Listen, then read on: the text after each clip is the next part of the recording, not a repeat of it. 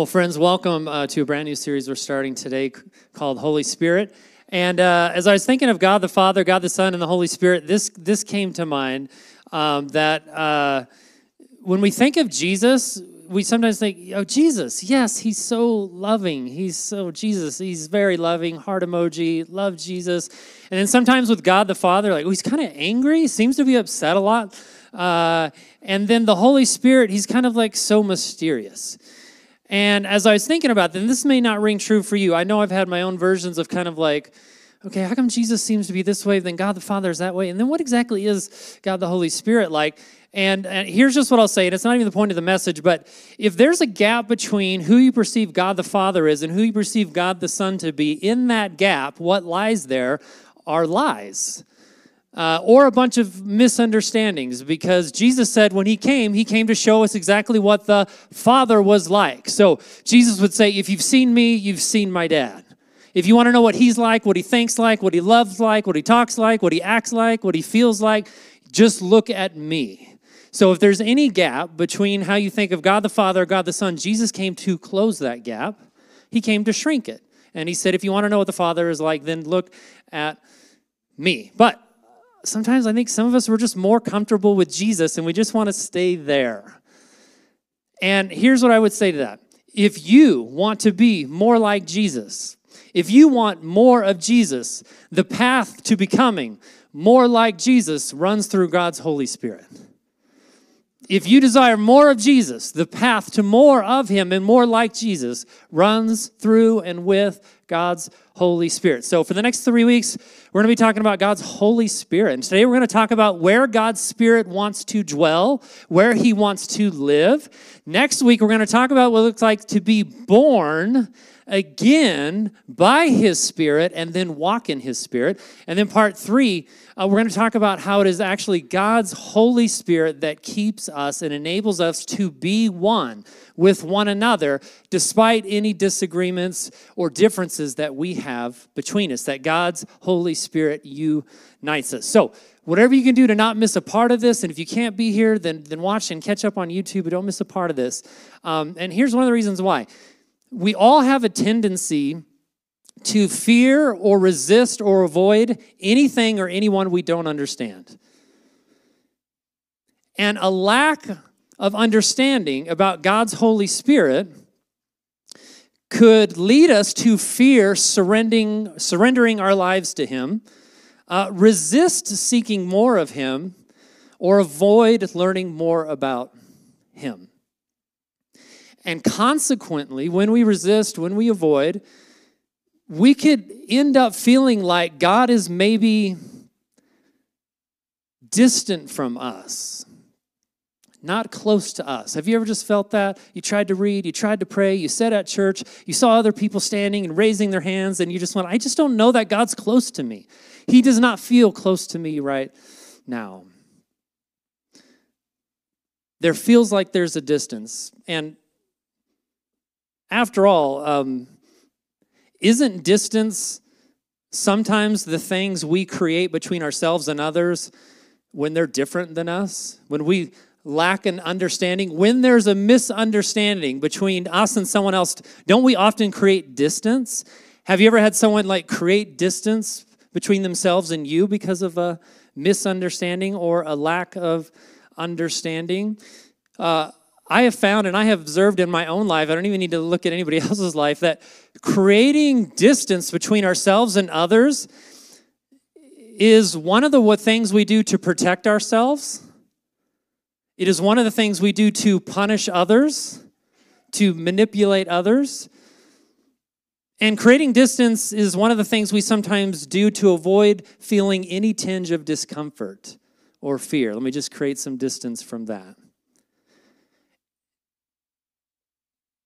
And the pro i'm not suggesting that creating distance is is never appropriate. Sometimes it can be the absolute right thing to do. The problems come when creating distance is our kind of reflex, reflexive response to everything that's uncomfortable.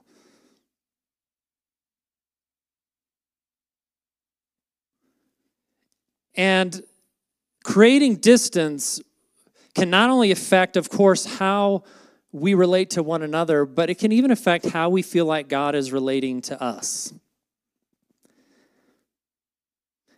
If you've had a father or a mother neglect you or walk out on you, we would all understand if you feel a little insecure about whether your Heavenly Father is always going to be there for you. If you feel unworthy because of your past mistakes or current consequences you're facing because of current mistakes you've made, and you feel unworthy because of all of that, we would all understand how easy it is to begin to wonder and believe that maybe God finds you also unworthy. I know at times I have felt unworthy to pray or read my Bible because of the guilt I had for not having prayed or read my Bible enough. I have sometimes felt like I don't know that God is going to speak to me or answer my prayers because of how much doubt I have and how many questions I have. I have felt sometimes like God was distant from me because of the fact that I knew I wasn't seeking Him like I should. It is completely normal to project our thoughts and feelings and actions onto God. Maybe you've experienced someone holding your sins against you and reminding you of them, and you could begin to wonder and project onto God, I wonder if God is holding my sins against me too. I wonder if He also doesn't forgive me. Maybe you've experienced rejection from others in your life because of your repeated mistakes that you said you weren't going to do anymore, and they rejected you because you've now done it again. And you can easily begin to wonder, I wonder if God rejects me too. Maybe you've experienced being left alone in your mess that you made. And you begin to wonder, I wonder if God leaves me alone in my mess too. I wonder if God also has the same attitude as some of my family and friends where they God also believes it's your bed, you made it, you get to lie in it. And once you clean it up and fix it up, then I'll, we can hang out again. Some of us have even been taught, maybe even sitting in a religious building like this, that God's Holy Spirit is so holy that when you are acting unholy, it must depart from you. He just can't be around you. I mean, certainly, right? The Holy Spirit is holy. It's certainly He must distance Himself from us when we have struggles, when we have complaints, when we have questions about the stories in the Bible, when we have doubts, when we have straight out disobedience. Certainly, a Holy Spirit would have to distance himself from me in those moments.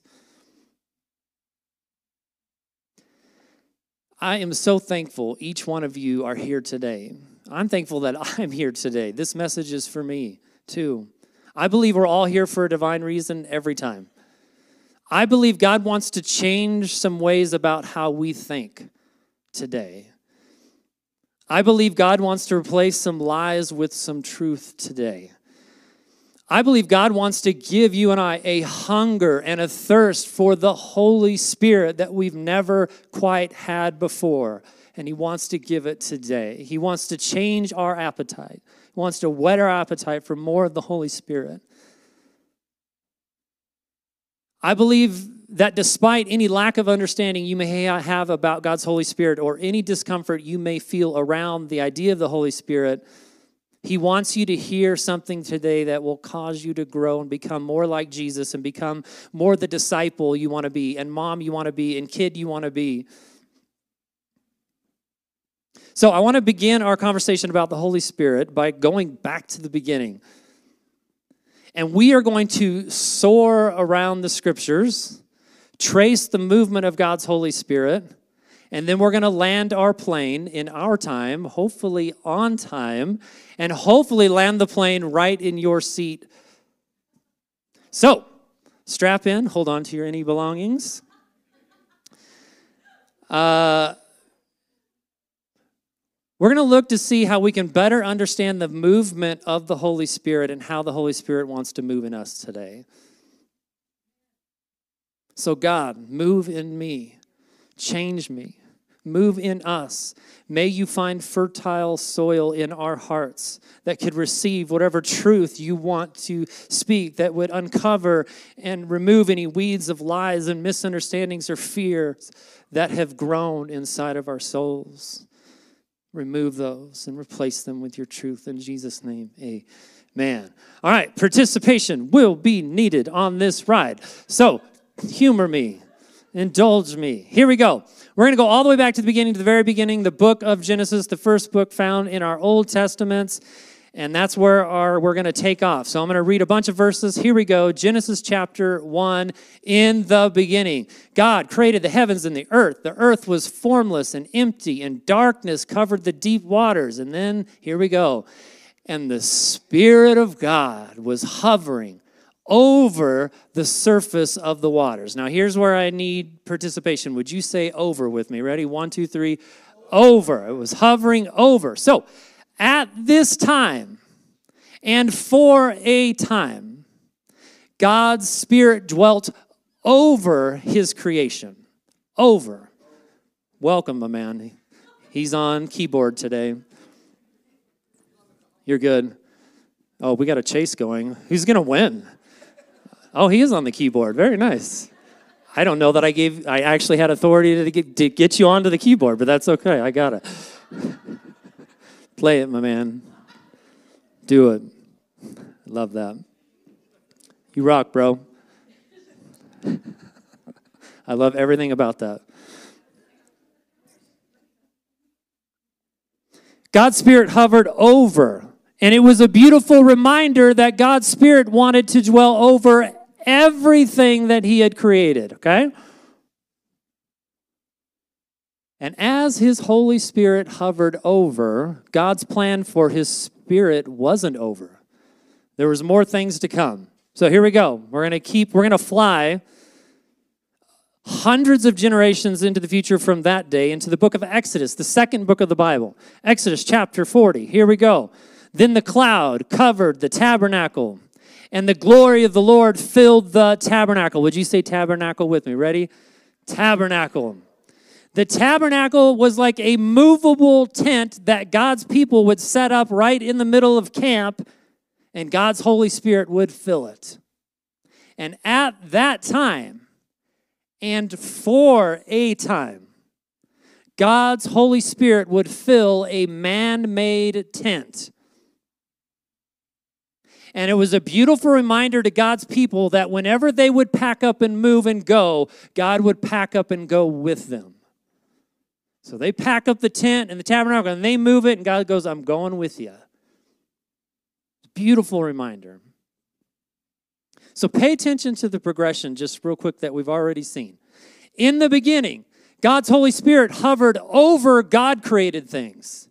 And now in the book of Exodus, the second book of the Bible, God's Holy Spirit is filling man made things.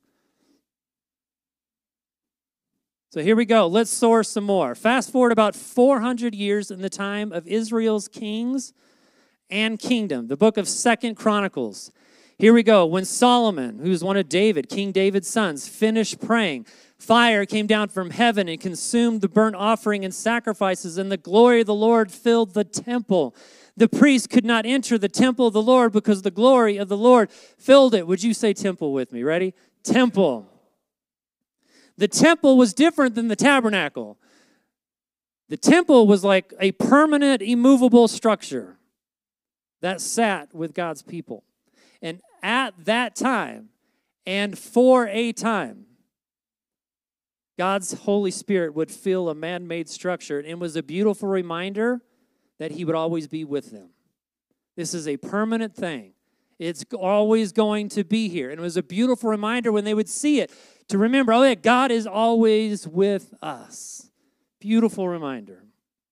He would always be in their midst. Now, as time would go on, there were hints scattered all throughout the Old Testament that God was up to something that he'd never done before and nobody really could have ever conceived of or imagined.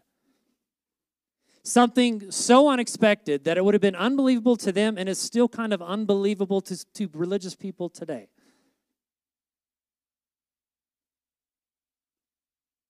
The Holy Spirit and proximity to God's humanity, the gap is starting to shrink. Let's continue on. The book of Judges. I'm going to read a few verses. Then the Spirit of the Lord came on a man named Gideon. The Spirit of the Lord came powerfully upon a man named Samson. In 1 Samuel, the Spirit of the God came powerfully upon him, and he joined in their prophesying, and that man was named Saul. Would you say upon with me? Ready? Upon. I said it before you, that's fine. So, at that time, and for a time, God's Holy Spirit would fall upon specifically chosen individual for a specific purpose. The Holy Spirit was not only filling a man made temple, but now it was going to settle upon certain people. And who were those people? Well, they were mostly prophets, kings, kind of upper class, power people, high up people, like King Saul, or judges like Gideon.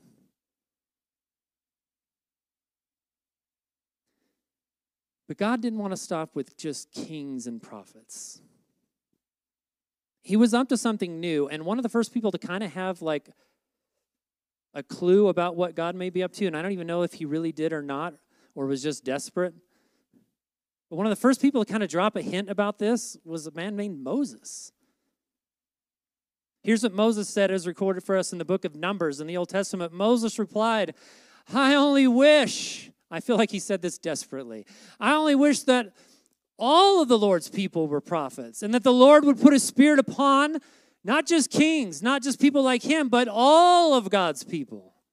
This was Moses' wish. I think he felt that pressure of like, oh my gosh, the Holy Spirit is upon me and I have to like make all these decisions. I think he was desperate for the Holy Spirit to start just falling on people. Moses is kind of foreshadowing a change that was coming, and even in Moses' wish, he couldn't have quite understood fully what Jesus was going to do because Jesus, God was going to go far beyond Moses' wish. So we get another hint as we fly through history. There's a man named Joel who was a prophet who God's Holy Spirit would have fell upon Joel. And God spoke to Joel. And here's what he said to him in the book named after him. And afterward, this is God speaking to Joel I will pour out my spirit on all people. Your sons and daughters will prophesy. Your old men will dream dreams. Your young men will see visions. Even on my servants, both men and women, I will pour out my spirit in those days, meaning it hadn't happened yet in Joel's day. Would you say all people with me? All people. Would you say even with me? Even. Because some of you are sitting there going, even? Even? Even me? Who am I?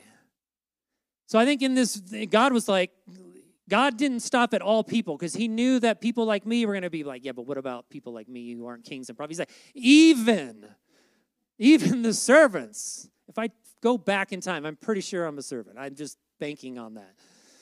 I'm taking orders from someone. I just know that. I love that because then you know it's a very kind of male dominated culture. So the women were going, well, uh, yeah, not us. Even the women, because there are women going, certainly this doesn't apply to us. It applies to men and kings and prophets. And God goes, Joel, I'm up to something you could have never imagined. And it includes the lowliest of lows the slave and the servant, not just the master, but all my kids.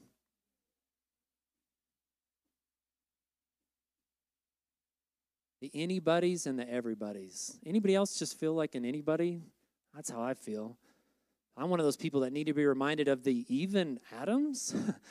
I need that reminder. So, a couple of hundred years after God spoke these words to the prophet Joel, he would speak words to another prophet who the Holy Spirit sat upon, a man named Ezekiel.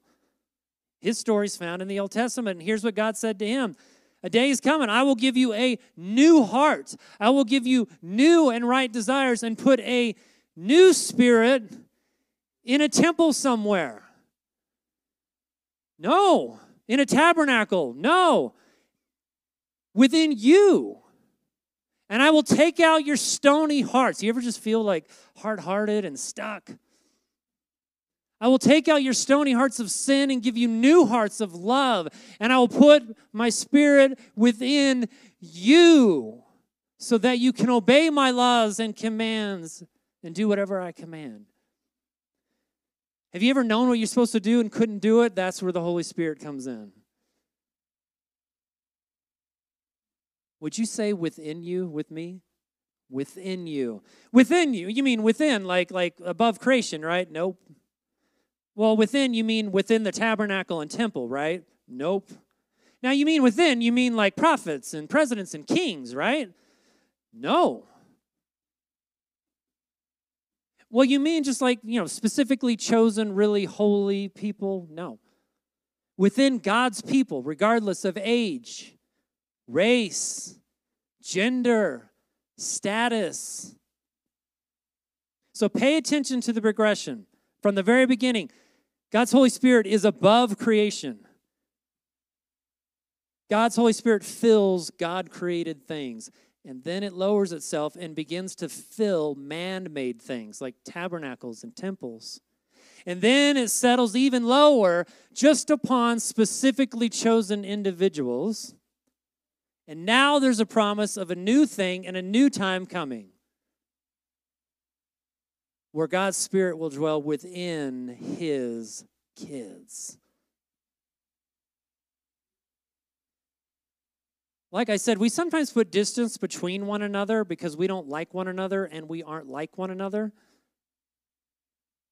We are nothing like God, yet He doesn't do that to us. He likes us. In fact, God can't get close enough to us. Distance is not God's desire see the movement of the Holy Spirit from up there to a little bit closer, a little bit closer, a little bit closer, a little bit closer, a little bit closer, a little bit. You turn the pages of the Bible, and all God is doing is trying to get closer, like it was in the very beginning when He walked with Adam and Eve. And then Adam and Eve brought sin into the world. And who distanced themselves in the garden? Not God. They distanced themselves because of their sin. You ever done that? I shouldn't go to church today because of what I did. Maybe you even turned your car halfway around and went back home. And go, oh, I can't. Oh, I just I know God's not happy with me. Who God went looking for them in the garden. They didn't go looking for God. They hid themselves. And even in the garden, you see, Adam, where are you? Distance is not what God desires. In fact, because there was distance between God and his creation, is why he sent Jesus. And we celebrate that every December.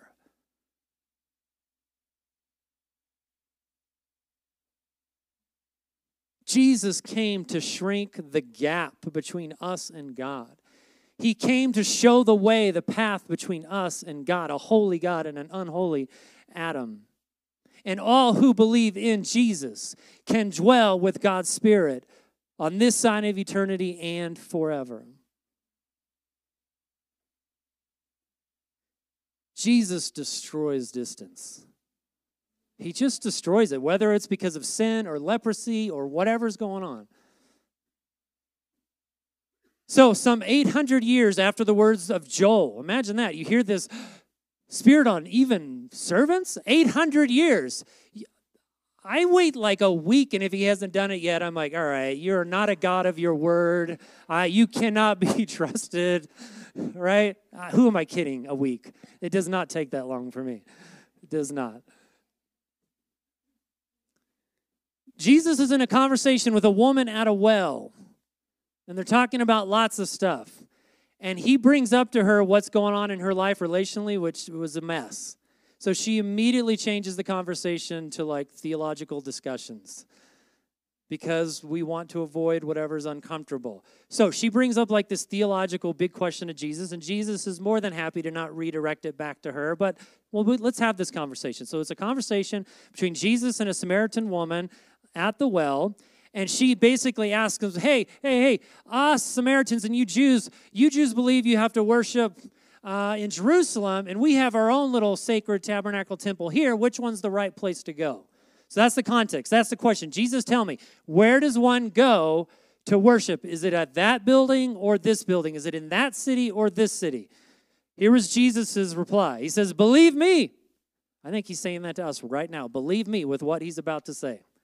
A time is coming when you will worship the Father. Oh, this is this is mind-bending news. We can't I, we can't even understand how dramatic these words would have felt.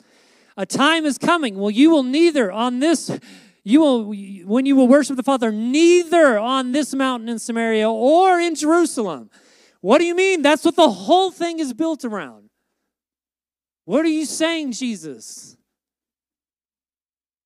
You Samaritans worship what you do not know. We worship what we do know, for salvation is of the Jews, yet a time is coming, and get it, and has now come when true worshipers will worship the Father in the Spirit and in truth, for they are the kind of worshipers the Father seeks. God is spirit, and his worshipers must worship in the Spirit and in truth. Jesus is giving us an invitation to get to know God, the Holy Spirit. Jesus is saying the tabernacle and the temple had a time, but it was for a time. And that time is over. Jesus says, Now the time has come. This would have been mind bending for Jesus' disciples to hear this. They were Jewish young men. They would have known that you always go to the temple. That's where the Holy Spirit is, that's where He will always be. If you want to get close to God, you have to travel to Jerusalem. Can anybody see how limiting that might be to anybody who does not live near Jerusalem? What if there was like one dude who had a, a smartphone and the internet, and that was it?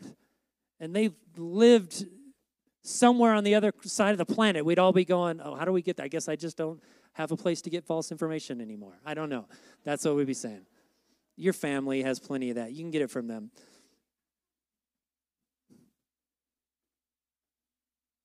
Jesus said to this woman, He says to you and I, believe me. So, about two years later, after this conversation, Jesus gathered his closest disciples to them. And it says, on one occasion while he was eating with them, he gave them this command Do not leave Jerusalem, but wait for the gift my Father promised, which you have heard me speak about. For John, John the baptizer, baptized with water, but in a few days you will be baptized with the Holy Spirit. Get this. He just told the lady in, in Samaria, yeah, you don't need to go to Jerusalem. Now he's telling disciples, yeah, you need to go to Jerusalem. So which is it? But they didn't go to the temple. They went to some dude's house. And we're in his, this guy's upper room that they borrowed for the day. They weren't at the temple. Would you say baptize with me? Ready? Baptize Baptize in his Holy Spirit, full immersion, full saturation. How wet does one get when they get water baptized? Fully. That is what Jesus is saying. I want you to be fully immersed in my Holy Spirit, every part of you wet. Nothing left untouched. Not your worst sin, not your worst regret, not your biggest fear. None of it does not get touched. He wants us to get soaking wet with His Holy Spirit, no matter how uncomfortable that may be or how little understanding that we have about what even that means. Some of you are lied to and you think that's going to make you weird. No, it'll make you free. It'll make you free. And freedom, freedom is not weird. I want more of it. Jesus is not going to turn you into a wacko.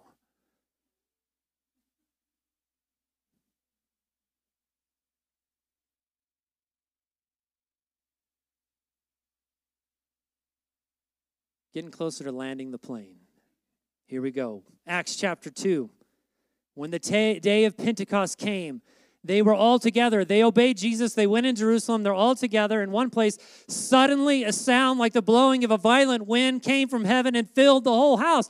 Oh, yeah, that's what the Holy Spirit does. It fills man made structures like houses. Got it. Done. Check. Yeah, it's perfect. That's what He's always kind of done. But they go on. They saw what seemed to be tongues a fire that separated and came to rest on each one of them, and all of them were filled with the Holy Spirit and began to speak in other tongues as the Spirit enabled them. The Holy Spirit doesn't just stop with the house they were sitting in, He fills them, and they immediately begin to change. This is the moment. This is the fulfillment of Moses' wish, of the words God spoke to Joel and the words God spoke to Ezekiel. This was his plan from the beginning. God's Spirit doesn't want to dwell in man made temples, it wants to dwell in mankind. It wants to dwell in mankind. That's where his Holy Spirit, that was his plan from the very beginning. All that stuff had a time and a place for a time and a place. But Jesus came and he put some periods on some sentences and he wrote some new ones. And he said, Oh, the plan was never just to remain above things. It was never just made to just fill inanimate objects. It was never meant to just only settle upon the holiest of holy men who preach and teach and have things around their collars and, and are kind of separated and elevated. No, it was never the plan. His plan was mankind for his kids. His desire is to remove distance between himself and his creation. And that's for you, and that's for me, and that's for the anybody's, and that's the everybody's. Anyone who calls out onto the name of Jesus can be saved and receive the gift of God's Holy Spirit. And if you've already done that, you have that gift, and you know He just wants you to get wetter wetter. He just wants you to get more wet, more baptized. He wants you to ask for more, invite him in for more.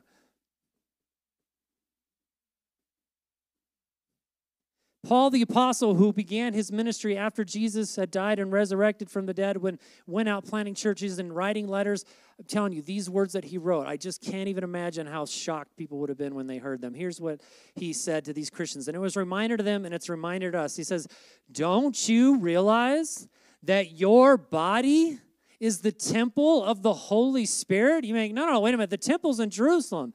No, the temple is you that I'm writing this letter to. Do you not know? Why did he ask? Do you not know? Because they just didn't know. They forget. They keep thinking that the Holy Spirit is like for certain specific holy men or for certain holy sacred sites that are somewhere that you have to travel to. So Paul says to these Christians, Don't you know? Don't you realize who lives in you and was given to you by God? You don't belong to yourself. Now, this is countercultural. You don't belong to yourself, for God bought you with a high price, so you must honor God with your body. In essence, a disciple of Jesus, my body's not my body. I know that's not very popular. My body's not my body. He bought it with His blood. And He wants good things for my body, not bad things. Do you know Christianity is one of the only worldwide religions I know that does not have a temple? Well, I take it back. I take it back. We have about 2.4 billion of them scattered around the world in every country and continent. And we have a bunch of them gathered right here at 6545 Comby Road at a building called Crossroads. There's our temples. Just no one wants to pay to travel to see us, probably. Unless you have a long dating relationship, they'll be happy to go see you. Don't you realize your body is the whole uh, temple of the Holy Spirit? This is why Christians don't treat sex or sexuality casually. We treat it with sacredness because our bodies are the temple. But what if I don't treat my temple with very much sacredness and I put a bunch of stuff of this in here and I'm out there doing that with my body? Then what? It's a great question. Before I answer that, did you know that you are more sacred than any sacred religious shrine or temple you could go visit and fly to. That is what Jesus wants you to come to believe. And that is not to puff us up or make us arrogant. I find it quite humbling. Because I'm the one that's always going, even me? Even me? You might think, but I'm not worthy. I know, but He is. You may think, but I'm not good. I know, but He is. Uh, but I'm not perfect. I, I know, but He is. But I'm unfaithful. Well, I know He's not. But I fail. I know, but He doesn't. But I distance myself. I know, He won't. So you may be wondering, well, Adam, are you trying to say that if I sin on purpose and repeatedly, God's Spirit will not leave me and will stay close with me? My answer to that is I'm not saying that at all. God is saying that. God is saying that, not me. Who cares what I have to say about anything? God is saying that. I understand that when we sin against one another, we create distance between one another. What I'm here to say is God is not like us, He does not do that. So, let me show you how. Let's soar just a little bit more. Hebrews chapter 13. This is in the New Testament. He repeats a verse from the Old Testament I will never leave thee nor forsake thee. Never. Would you say never with me? Never. In Second Timothy, if we believe not, meaning I don't really have a lot of faith, I got a lot of doubt, yet he, God, abideth faithful. Why? Not because I'm so awesome, because he has to remain true to himself. He cannot deny himself. Are you trying to say that God is faithful even when I'm not? I'm not saying that at all. God is saying that. Because God is not like me, and he does not leave me.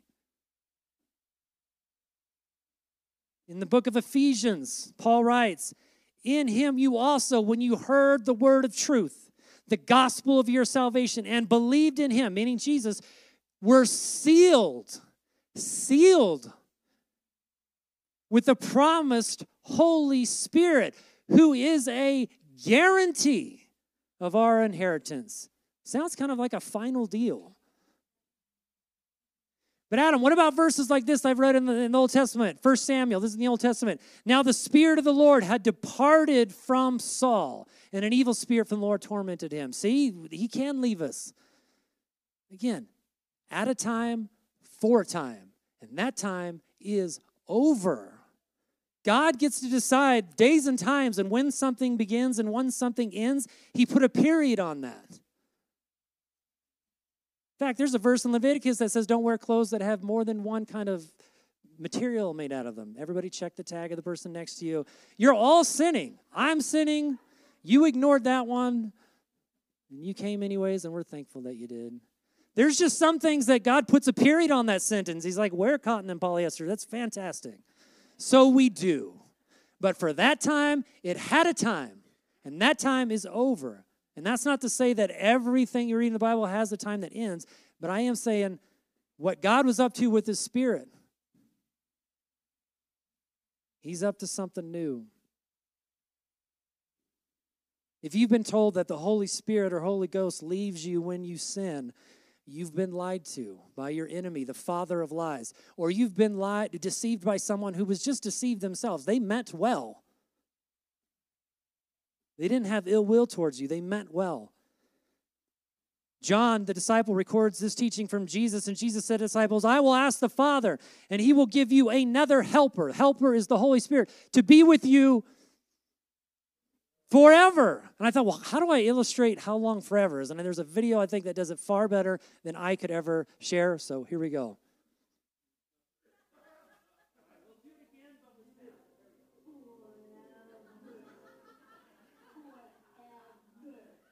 All right.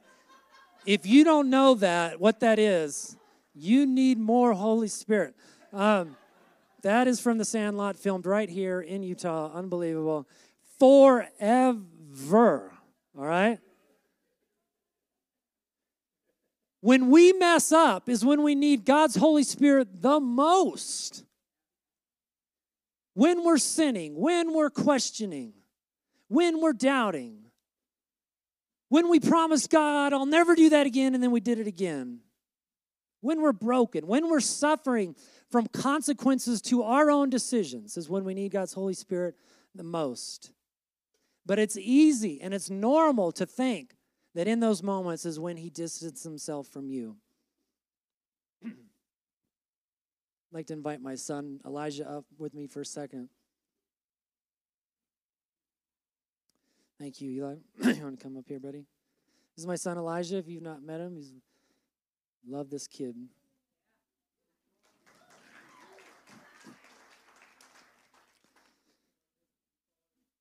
Listen, Eli's like me. He messes up, he makes mistakes, he sins just like I do.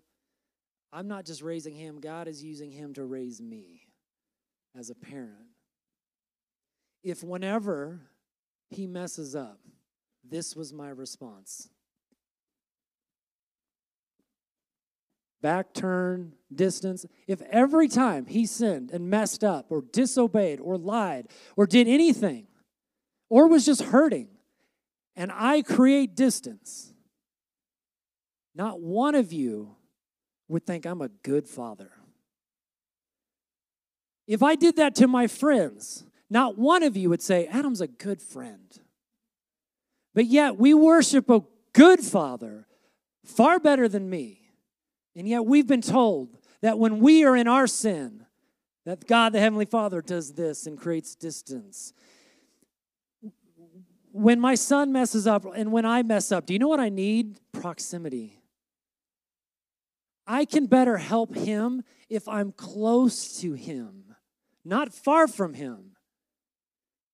The Holy Spirit knows this. Thank you, son. The Holy Spirit knows this that when I am sinning, do I make mistakes? Yes. Do I sin on purpose? Yes. That is different than a mistake. Have I sometimes just outright said, I am sinning? Yes. God does not compound my sin with a bigger problem, which is just leaving me to myself. God's Holy Spirit understands that what I need in my sin is proximity because His Holy Spirit can bring me to humility. But He needs proximity in order to make me humble. If He's going to bring me to repentance, He needs to be near me, not far away from me. And I really have no capacity to clean myself up, and He knows that too. So He's like, let me get in there with the mess. Before God sent Jesus, the world was just a hot mess, and Jesus could have just stayed up there, and God was like, Son, I need you to go right into the middle of all that. God's still doing that, still sending his spirit. He sent his son, now he sent his spirit to get in your mess that you might have even made yourself. God's spirit does not want to dwell in man-made temples, but in mankind, in you, in me, the anybody's, the everybody's, anyone who calls on the name of Jesus for salvation. So, what is something you can do today? You can receive the gift.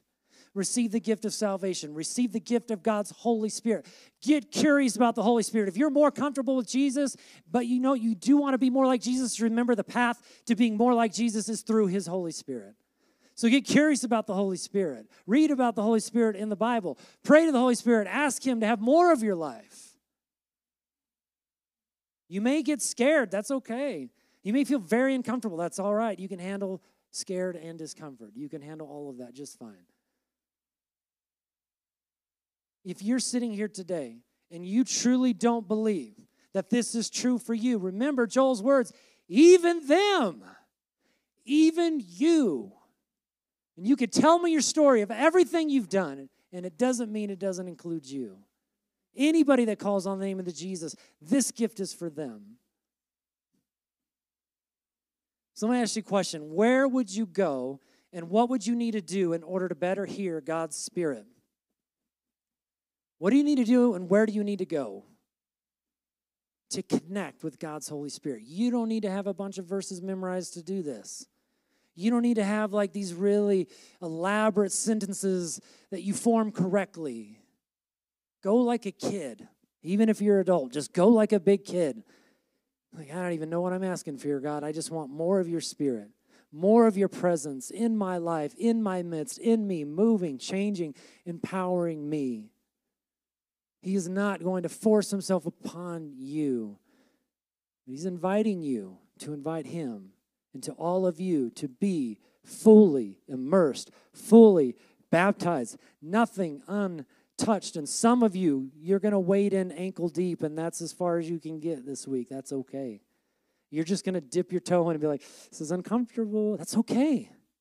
Some of you are just going to cannonball in because that's how you do everything in life, which has led to needing more of the Holy Spirit to help you through your problems. That's understandable, right? Cannonball in, tiptoe in. I wish we could just throw us all in. We're not going to throw anybody in. It's a metaphor. I'm not talking about getting in water. I hope you guys are following me that. Okay. It's the Holy Spirit. Okay. So, uh, Lauren, would you just come and play a little bit in the background? I invite all my prayer teams up. This is just a step for today. We're going to invite prayer teams. Come on up, guys. Come join me up here. Um, let someone pray for you. If your heart is like, I want more of the Holy Spirit, I don't understand everything. If you, if God surfaced a lie you believe, come share that with one of them. You can share it with somebody you came with, of course, that you're sitting next to. But we are available, not because we're so holy. We're just the even us. That's how we all feel up here. Even us. Come get prayer. I'm going to close this in prayer. If you need prayer, I'm going to invite you up to get it. If you want us to pray for the baptism of the Holy Spirit over you, we're going to lay hands and we're going to pray that the Holy Spirit fills you. If you just want more of a spirit, you have it, you're Christian, you just want more. We want to just agree with you in prayer for more. Whatever that means. I don't know what that means. Holy Spirit does. If you need to give your life, if you need to repent of your sin and give your life to Jesus, then come repent and we'll pray with you for that. If you need prayer for something that has literally nothing to do with today's message at all, come get prayer for that. You can do it with the person sitting next to you, you can do it with someone up here. But I'm going to close this in prayer, and our service is going to be over. You can leave, you can stay and reflect and just sit by yourself, or you can go grab your kids and get lunch. But if you need prayer, come get it. Lord Jesus, Holy Spirit, baptize me, fill me over and over. Make me more like your Son, Jesus. Remove any lies that I believe that don't align with you. Help me to know in my worst moments that even if everybody leaves me, you don't. There are people sitting here whose spouses have left them, whose kids have stopped talking to them, whose parents have left them, and they get a sense that maybe you're like that. And you're nothing like that. Help them to know that. Remove lies today, Jesus, by the power of your Holy Spirit. Be our helper. Fill us up with your Spirit and send us out to move in your spirit in a world that is dry and thirsty for anything that can satisfy them. Holy Spirit, you satisfy, and you're not far from any of us. So fill us. Fill those at home in their car listening to this. Fill them by your Spirit, Lord Jesus. We pray all of this in the wonderful, beautiful name above all names, Jesus. Amen.